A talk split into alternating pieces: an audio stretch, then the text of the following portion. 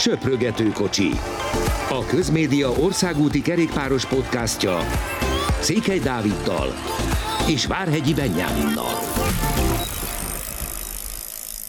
Köszöntünk mindenkit a legújabb kiadásunkban és adásunkban, amelyben végre most már valóban versenyről, versenyekről fogunk tudni beszélgetni, természetesen érintjük azt a Márszei viadalt, ami nem csak hogy a, az igazi első volt, hanem egy nagyon jó kis verseny, de előtte egy picit beszéljünk a magyar sikerről, hiszen a Cyclocross világbajnokságot rendezték meg a hétvégén, és hála Istennek meg is tudták rendezni a hétvégén. Nagyon nagy verseny volt, önmagában a helyszín is, tehát olyan, hogy gyakorlatilag egy, egy ilyen szintű óceánparton, tengerparton rendezenek versenyt nagyon-nagyon ritka, és az, hogy legyen egy magyar Vaskata Blanka, aki az U23-asok között a bronzérmet tudja megszerezni, az különösen nagy eredmény, és megerősíti azt, amiről itt az elmúlt hetekben mi már többször is beszélgettünk, hogy igenis vele számolni kell. Köszöntöm a hallgatókat, hát Vas Katablankának gratulálunk innen is, nagyszerű eredményt ért el, ő azt mondta, hogy elégedett a teljesítményével, és ez a legfontosabb talán, de hát ez a bronzérem, ez egyszerűen csodás, tehát ö, beszéltünk róla már az elmúlt hetekben tényleg többször, de folyamatosan hozza jobbnál jobb eredményeket, és, és hát nagyon fiatal, a határa csillagoség. Igen, itt ugye az a nagyon nehéz ebben, hogy az 23-asok között megnyerte a világkupát, és ez alapján gondolhatták azt a szurkolók, akik talán annyira nem értenek ehhez a műfajhoz, hogy akkor egyértelműen ő az esélyes ennek a versenynek is, csak hogy itt annyira mindenki ráfigyelt, és a hollandok olyan szinten építették fel a taktikát, konkrétan ellene, hogy így nem nagyon volt esélye, de mondjuk az, hogy erről a befutóról van kép, hogyha az M4 sportiradót nézi valaki, akkor látja azt, hogy persze a két hollandot ünnepel, de a háttérben feltűnik Vaskata Blanka, ez egy, ez egy nagyon jó jel és visszacsatolása annak, hogy ez igenis egy olyan esemény, főleg amiatt, hogy a férfiaknál az a két ember megint óriási csatázott, a, akiről majd fogunk beszélni, és így még nagyobb lett a rangja, amire igenis odafigyel a világ. Igen, ez mindenképpen így van, tényleg köszönhetően a két srácnak, de, de ha megnézzük az összes eredményét Vaskata Blankának, akkor, és mondjuk egy top 10-et nézünk az adott versenyekről, akkor azt látjuk, hogy mondjuk az első hét helyen gyakorlatilag ő az egyetlen, aki nem holland. Tehát ez a siker azért még talán ennél is többet jelent, mint egy világbajnoki bronzérem, mert, mert itt tényleg arról van szó, hogy a hollandok, belgák elviszik ezeket a dolgokat, és, és az, hogy valaki a közelükbe legyen, meg tudja őket szorítani, adott esetben még versenyt is nyer, ez azt gondolom nagyon biztató, és egyébként úgy, hogy gyakorlatilag ő a legfiatalabb közülük. Így van, és ez a jövőre való tekintettel is fontos lesz, hiszen mondjuk azért a, a férfiaknál, és akkor térjünk rá a férfi versenyre, Matthew van der Poel és Food van Aert is ezzel a 26 évével jóval Vaskata Blanka előtt jár, és ők ketten most megint hoztak egy felejtetetlen versenyt. Nekem picit érdekes volt az, hogy ezt nem lehetett a televízióban élőben látni, ugyanakkor a az Eurosport PR szolgáltatásán keresztül lehetett figyelni, ez itt most a reklám, de ettől függetlenül tényleg aki akart, az egyszerre két kerékpárversenyt is tudott nézni az interneten, és ez mindenképpen egy, egy nagy előrelépés az elmúlt hónapokhoz képest, amikor maximum valami nagyon eldugott viadalt figyelhettünk, és bár én is élőben veled együtt, még ha nem is egy helyen, de így digitálisan egyszerre figyeltem inkább a, a Márszei versenyt, azért utána olvasom meg visszanézve, hogy mi történt, hihetetlen nagy csata volt, ahol a végén Van der Poel negyedszer lett világbajnok, de úgy, hogy leszakadt, mert Fanert nagyon a verseny elején, ugye itt nagyjából egy óra hosszúságról beszélünk, tehát nem olyan hosszú egy ilyen viadal, mint a, a Flandria mondjuk, ahol tényleg majdnem 250 kilométert kell tekerni,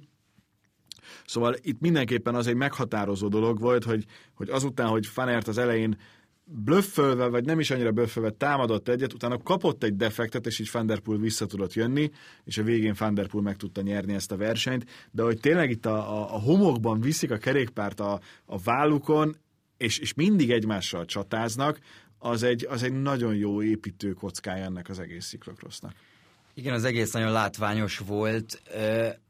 Fanárt mondta az elején, hogy ugye nagyon bekezdett, viszont ott Van der Poelnak voltak problémái, tehát a nyergével volt probléma, illetve azt is olvastam, hogy Van der Poelnak nagyon melege volt, ugye ő úgy dönti el általában elmondása szerint, hogy vesz-e lábmelegítőt vagy nem, hogy 5 fok alatt vesz, 5 fok felett nem, viszont sokkal hidegebbnek érezte a rajtnál, mint hogy ne vegyen, majd utána melege lett, ezért ment bele egyébként az óceánba szándékosan, tehát ez teljesen tudatos volt a részéről,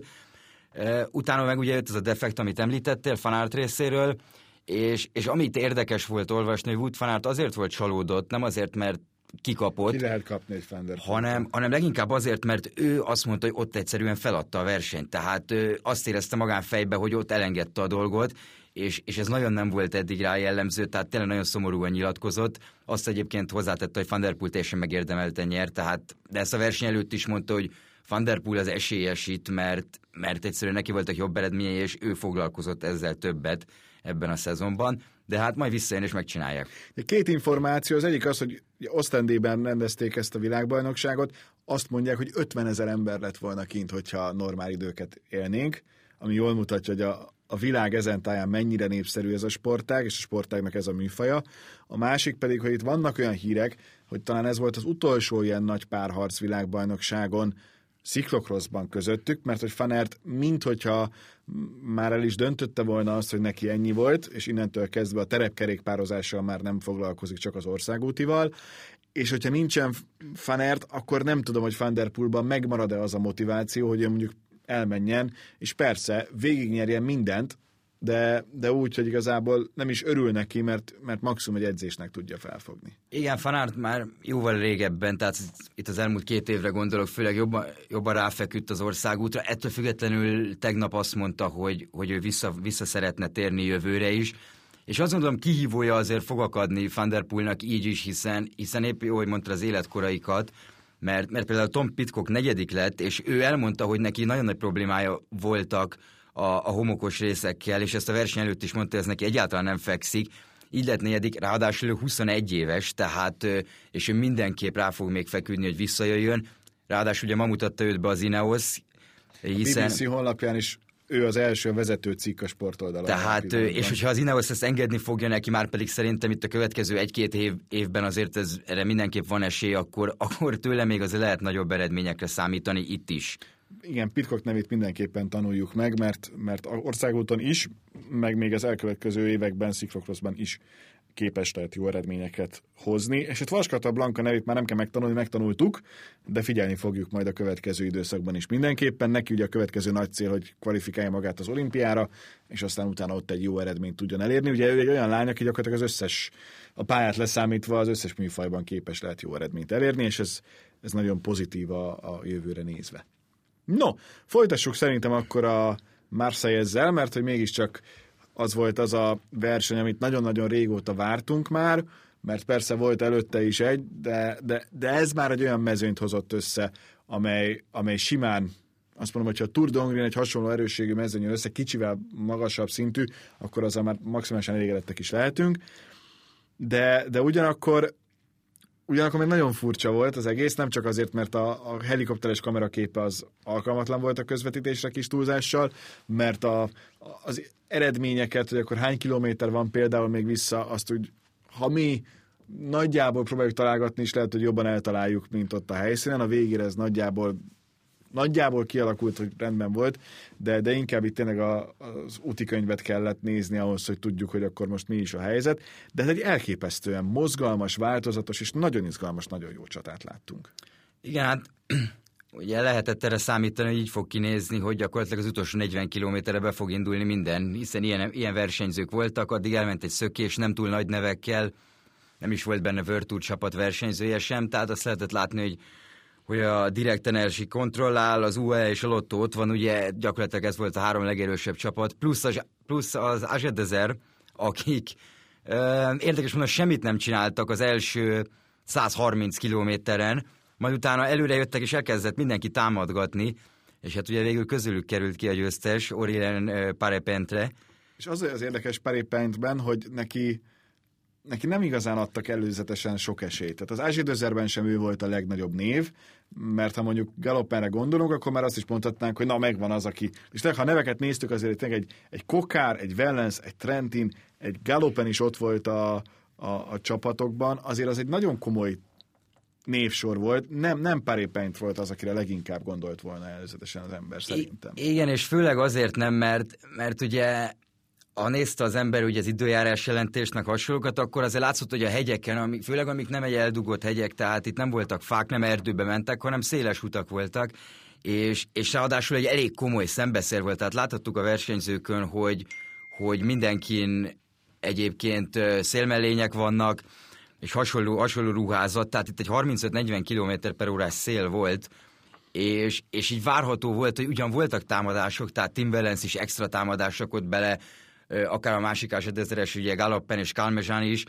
és, és itt nem lehetett számítani, hogy sprint lesz. Ugye a sprintbe pedig azt láttuk, hogy Matteo Trentin nagyon korán elindult. Teljes ős káosz volt, és az gyaníthatóan a szembeszélnek, amik talán vártnál is nagyobb szembeszélnek köszönhető, mert, mert legalább háromszor, ha nem tudta volna az ember, és nem is igazán lehetett tudni, hiszen levették akkor még azt, hogy, vagy már azt, hogy mennyi van még vissza, akkor azt gondolta az ember, hogy sokkal kevesebb van hátra, mert hogy olyan mozdulatsorokat láttunk, olyan indításokat láttunk, hogy akkor még 200 méter lehet vissza, ehhez képest volt 500, és így, hogy emelkedett a vége, és még szembeszél van, az egy sokkal hosszabb idő lett. Igen, pont ez volt talán Trentin hibája, és ezzel vitte magába Kokárdot is, hogy, hogy egyszerűen elindult Trentin, volt tényleg 500-700-zal a vége előtt, és nagyon korán elfogyott, tehát hogyha megnézzük, hogy a második helyen végző Budá, vagy Pályapent, akkor még ne, nem is kezdték el a spintet, tehát nagyjából tizedik pozícióba lehettek, amikor Trentin már elindult,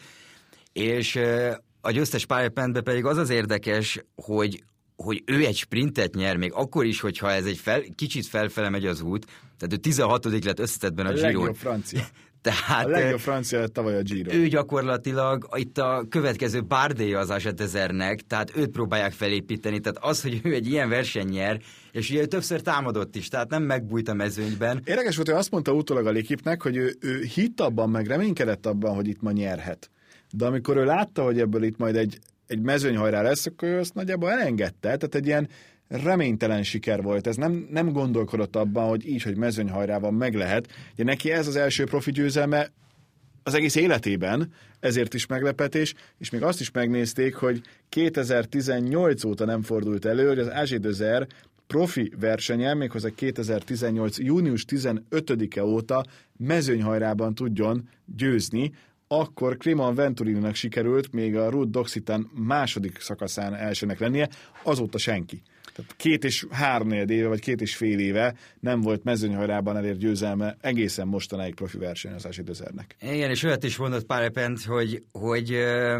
hogy Galopennek készítette elő azokat a korábbi támadásokat, és a Galopennek leesett a lánca, tehát ő, ő így elúszott ott, egyébként, ha jól emlékszem, ő is talán, tehát ő is abba a bolyba jött meg végül,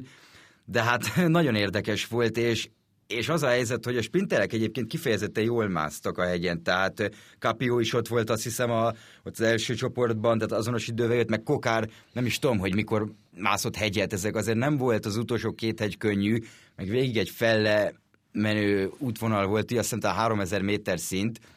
és itt beszéltünk a komoly szembeszélről, én néztem statisztikákat, tavaly Alexander Vlasov a Tour de Provence-on ment végig, ezen a, végig ezeken a hegyeken, és a, ott a Rue de Cretnél tavaly 9.49-es idővel hozta azt le, most a főmezőnek, tehát a leggyorsabbaknak egy 10.32-es ideje volt, tehát 20 km per óra felett mentek végig a hegyen, ami ilyen szembeszélbe idény elején szerintem egy nagyon-nagyon komoly mutató. Ráadásul ez a francia kupa első állomása is volt, 16 versenyből áll a francia kupa, azért sok mindenét lehet a francia kerékpársportot irigyelni, mondjuk a Tour de France miatt mindenképp, de, de emiatt is, hogy nekik van egy ilyen kupasorozatuk, és hogy ez az valóban egy nagyon rangos, mert ilyen versenyekből jön össze. Meg egy kicsit azért az időjárásuk miatt is, tehát az a 15 fok, ami volt Márszájban, a jó erős szél, a tűző nap, el lehetett azt viselni gyaníthatóan. Hozzátéve, hogy egy kicsit aggódtam, mert amikor jöttek a hírek, hogy a Márszei futballklub szurkolói elkezdtek tüntetni, és a csapat foci meccsét azt el is kellett tenni később időpontra, mert hogy akkor a balhé volt az edzőközpontban, akkor aggódtam, hogy ne legyen a kerékpárversenyen is valami, de hála Istennek nem lett, és így láthattunk egy, egy valóban nagyon látványos és nagyon izgalmas csatát, ez mindenképpen pozitív. Mennyire lesz majd izgalmas az Etoile du ami február 3-án lesz? Hát így, hogy a Valencia elmarad, így mindenképpen. Tehát ez, mhm. ez, egy, ez az egész, gyakorlatilag a franciák most jelen pillanatban az országúti kerékpárnak a mencsvárai, hiszen ha kiszedjük a francia versenyeket, amik, amik lesznek itt február utolsó hétvégéig, akkor, akkor gyakorlatilag az klasszik Almérián kívül az UE Tour maradna. Tehát... Az Egyesült Arab Emirátusok körversenye, ami mondjuk még magasabb szintet, az már a, a, a Pro Series-be tartozik, de addig nincsen más, csak ezek a francia csaták. Igen, tehát ezek nagyon fontosak lesznek, és és hát néhány csapat és néhány versenyző, vagy hát inkább elég sok versenyzőnek ez komoly problémát jelent, mert, mert most belegondol az ember, ezek ké, a Valencia és az Etoile is két ötnapos verseny, tehát hétfős keretekkel. Tehát el tudsz vinni 14, a csapatodnak a felé gyakorlatilag. Na most itt viszont nem tudsz ilyet csinálni, tehát akik alapból ki vannak írva ezekre a versenyekre, és, és segítők, vagy fiatal versenyzők,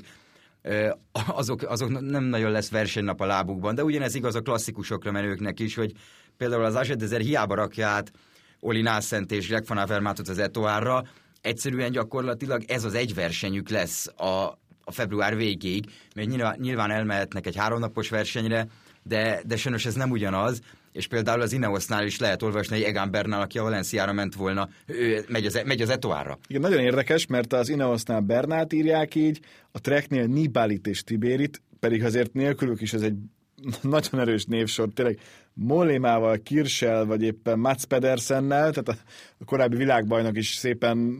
elindul, és lehet, hogy hogy akkor egy olyan névesik ki, aki úgy sejtette, hogy itt kap lehetőséget, és, és végül nem, mert hogy jönnek majd Nibeliék. Fan Avermátot lehet olvasni az Ezsidözernél, aki szintén olyan, hogy adott esetben jöhet. A Bora elviszi Ackermánt, hogyha így alakul. Igen, ugye sprinterek is mennek át, tehát e, nagy, nagyon érdekes, és ugye az a különbség, hogy például amíg egy, egy Algarve-nál vagy egy Valenciánál 17 World Tour csapat indulhat, ezen a versenyen 11. Tehát például, ahogy én olvastam, a Quickstep jelezte a Valencia lemondása után, hogy ők szeretnének erre a versenyre menni, de nem kaptak engedélyt, Igen, mert nincs már hely. A Sport Flanderen, vagy a Bingo, vagy a Delco, ugye a Delco az fontos lesz majd a Turdongi szempontjából, és ott lesz, de hogy például az Ikipo Ken Pharma helyén egy quickstep nagyon simán el tudna képzelni az ember, az nem is kérdés, vagy éppen a Kambodzsa Cycling Academy helyén, hozzáteszem, senki nem akarja bántani a Kambodzsa Cycling academy de hogy most nagyon verhetik a falba a fejüket a, a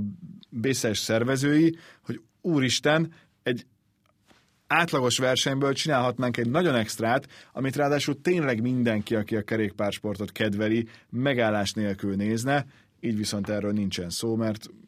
mert egész egyszerűen vissza már nem nagyon illik mondani, meg megvan a maximalizált létszám is, tehát így is megvan a 22 csapat. Igen, és ugye a Marseilleznél is ezt láthattuk itt vasárnap, hogy, hogy itt tényleg úgy mennek a csapatok, úgy mennek a versenyzők, hogy, hogy nem tudod, mikor van a következő versenyed, nem tudod, mit mondanak le, ezért nagyjából ami a csövön kifér mindenkitől. És ez volt tegnap is az utolsó 40 kilométeren, ezért volt ilyen élvezetes. Zseni és, volt, nagyon és, jó És volt. valószínűleg ilyen lesz az összes verseny, mert, mert nincs ideje az embernek egyszerűen arra, hogy, hogy formát építsen versenykörülmények között. Tehát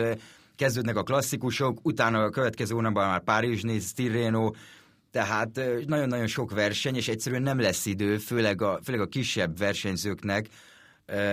hogy, hogy egyszerűen belerázódjanak a dologba, főleg akinek új csapata van. Itt a jó hír, hogy ez egy több napos verseny, itt öt szakasz van, tehát ez nem csak az, hogy akkor február harmadikán van a beszélés, akkor kezd. És onnantól kezdve minden nap látunk szakaszt a jelenlegi állás szerint, és azért most már február 1-én, amikor ezt felveszünk, 13-23 perc van éppen, csak nem mondják le február harmadikáig, hogy bocs, srácok, nem. Tudunk olyan versenyt, amit menet közben hagytak abba, de, de most nincs annyira változó világ, mint amilyen volt egy évvel ezelőtt. Nem, szerintem ezek a francia versenyek elég biztonságban vannak. Ami fő kérdés talán az, az tényleg majd, majd a belga egynaposok, ugye az Omloop meg a Kürne Brüsszel, Kürne ott 20, 27-én, 28-án, hogy, hogyha azok is el tudnak indulni, akkor szerintem jobb, akkor szerintem azért eh, elég biztos, hogy látni fogunk egy teljes klasszikus szezont. Reméljük, hogy így lesz. Szerintem ez a februári naptár azért már, már valószínűleg maradni fog. Nagyon remélem, bár általában ezt szoktuk mondani, aztán utána a vég az, az, az, az, az mindig más, de bízunk benne, hogy, hogy nem. Picit még, hogyha ha itt tartunk, azt nagyon bánjuk, hogy a Valenciát nem tudják megrendezni, hiszen ott több honfitársunkért is szurkoltunk volna, és azért nekik is az, hogy, hogy mondjuk Vajtar Attila vagy Fettelik nem tud elrajtolni, az egy nagy hátrány, mert hogy nem lesz versenykilométer a lábban, már pedig a profi kerékpársportban nagyon úgy tűnik, hogy az a, az egyik legmeghatározóbb. Igen, Attila, nem is tudom, mi lehet, a, mi lehet a következő, talán a jövő heti Provence lesz talán, ahol, ahova elküldi az FDG. Fetter Eriknél és Peák Barnánál most a klasszika Alméria van beírva, de mondjuk Eriknek ott maximum annyi szerepe lesz, hogy Wackermann segíti majd a sprintbe, tehát az egy egynapos sprint verseny, azon nincs is igazából mit többet magyarázni, Peák Barnának pedig valószínűleg majd Luká Mezgecet kell minél jobb helyre koordinálnia, de ö, fontosak lennének a magyar srácok számára, és főleg akik hegyi menők, hogy több napos versenyeken indulhassanak. Igen, mert más azért a, a versenykilométer, tehát edzhetsz te bármennyit, az nem adja vissza ugyanazt, mint hogyha itt most tudnál menni. Tényleg egy ilyen beszélzen is öt napot, vagy hogy a, ha a Valenciát azt végig tudtad volna tekerni. Hozzátéve, hogy azért ezen mindenki valamelyest szembesül. Tehát itt most tényleg arról van szó, hogy, hogy nem csak az emberrel szúrnak ki, hanem mindenkivel kiszúrnak. Ami nem kiszúrás, mert nem direkt csinálják, egész egyszerűen csak felelősségteljesen kell döntést hozni. Igen, és ezt látjuk azért a Kométa esetében, hogy két magyarunk is van, hogy, hogy tehát ők inkább a spanyolországi, olaszországi versenyekre szoktak kapni szabadkártyát,